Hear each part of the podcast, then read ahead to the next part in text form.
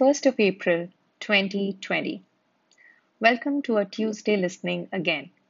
My name is Ravneet, and you are listening to episode 4 of Ellipsis. So tell me, how are you guys doing on time? Wait, let me go first. I'm lost, lost in time.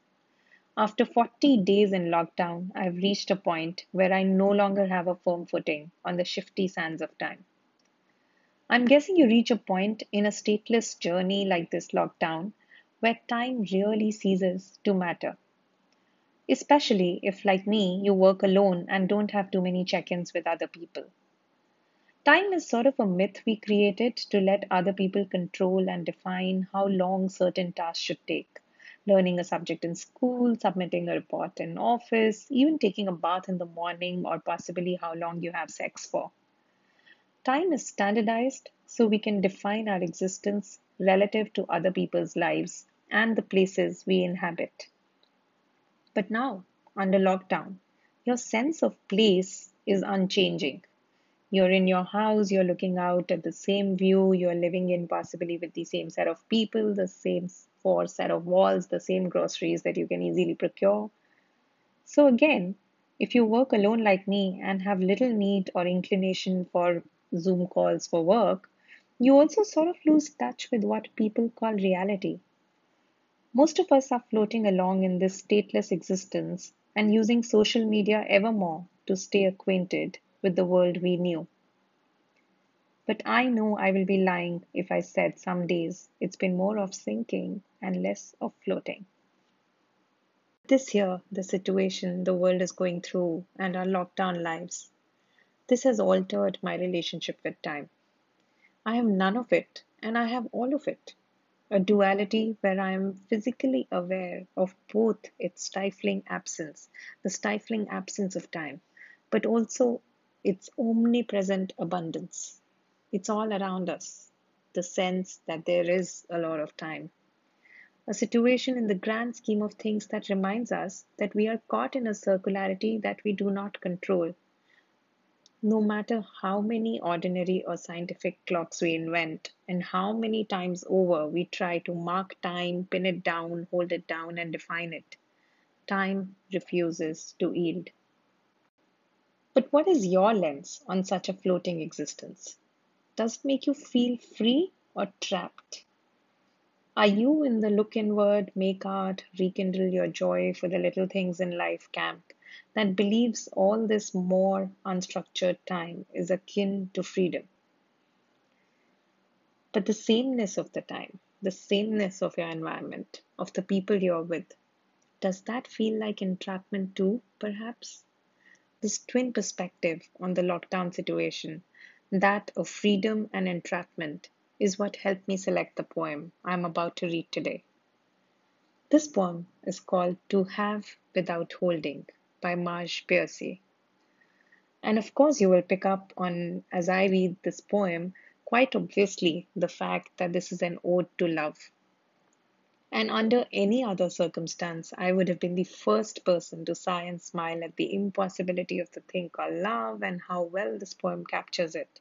A maturity in love most of us do not possess, but always aspire to.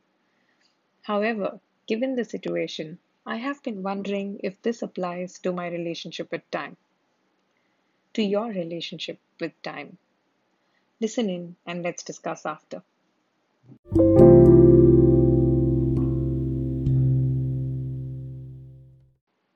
To Have Without Holding by Marge Piercy. Learning to love differently is hard. Love with the hands wide open. Love with the doors banging on their hinges, the cupboard unlocked, the wind roaring and whimpering in the rooms, rustling the sheets and snapping the blinds that thwack like rubber bands in an open palm.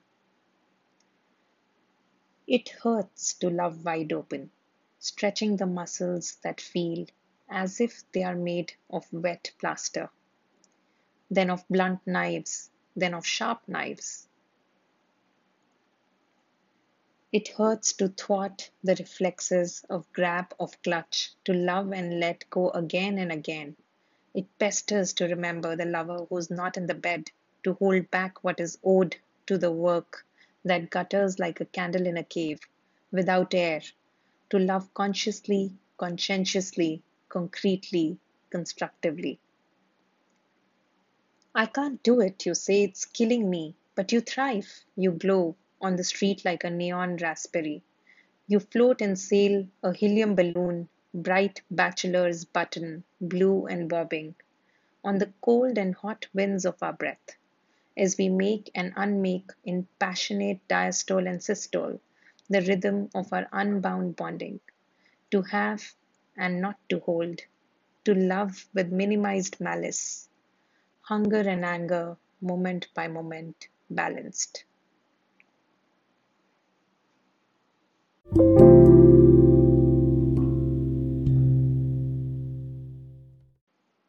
That was Marge Piercy's To Have Without Holding from her book The Moon is Always Female.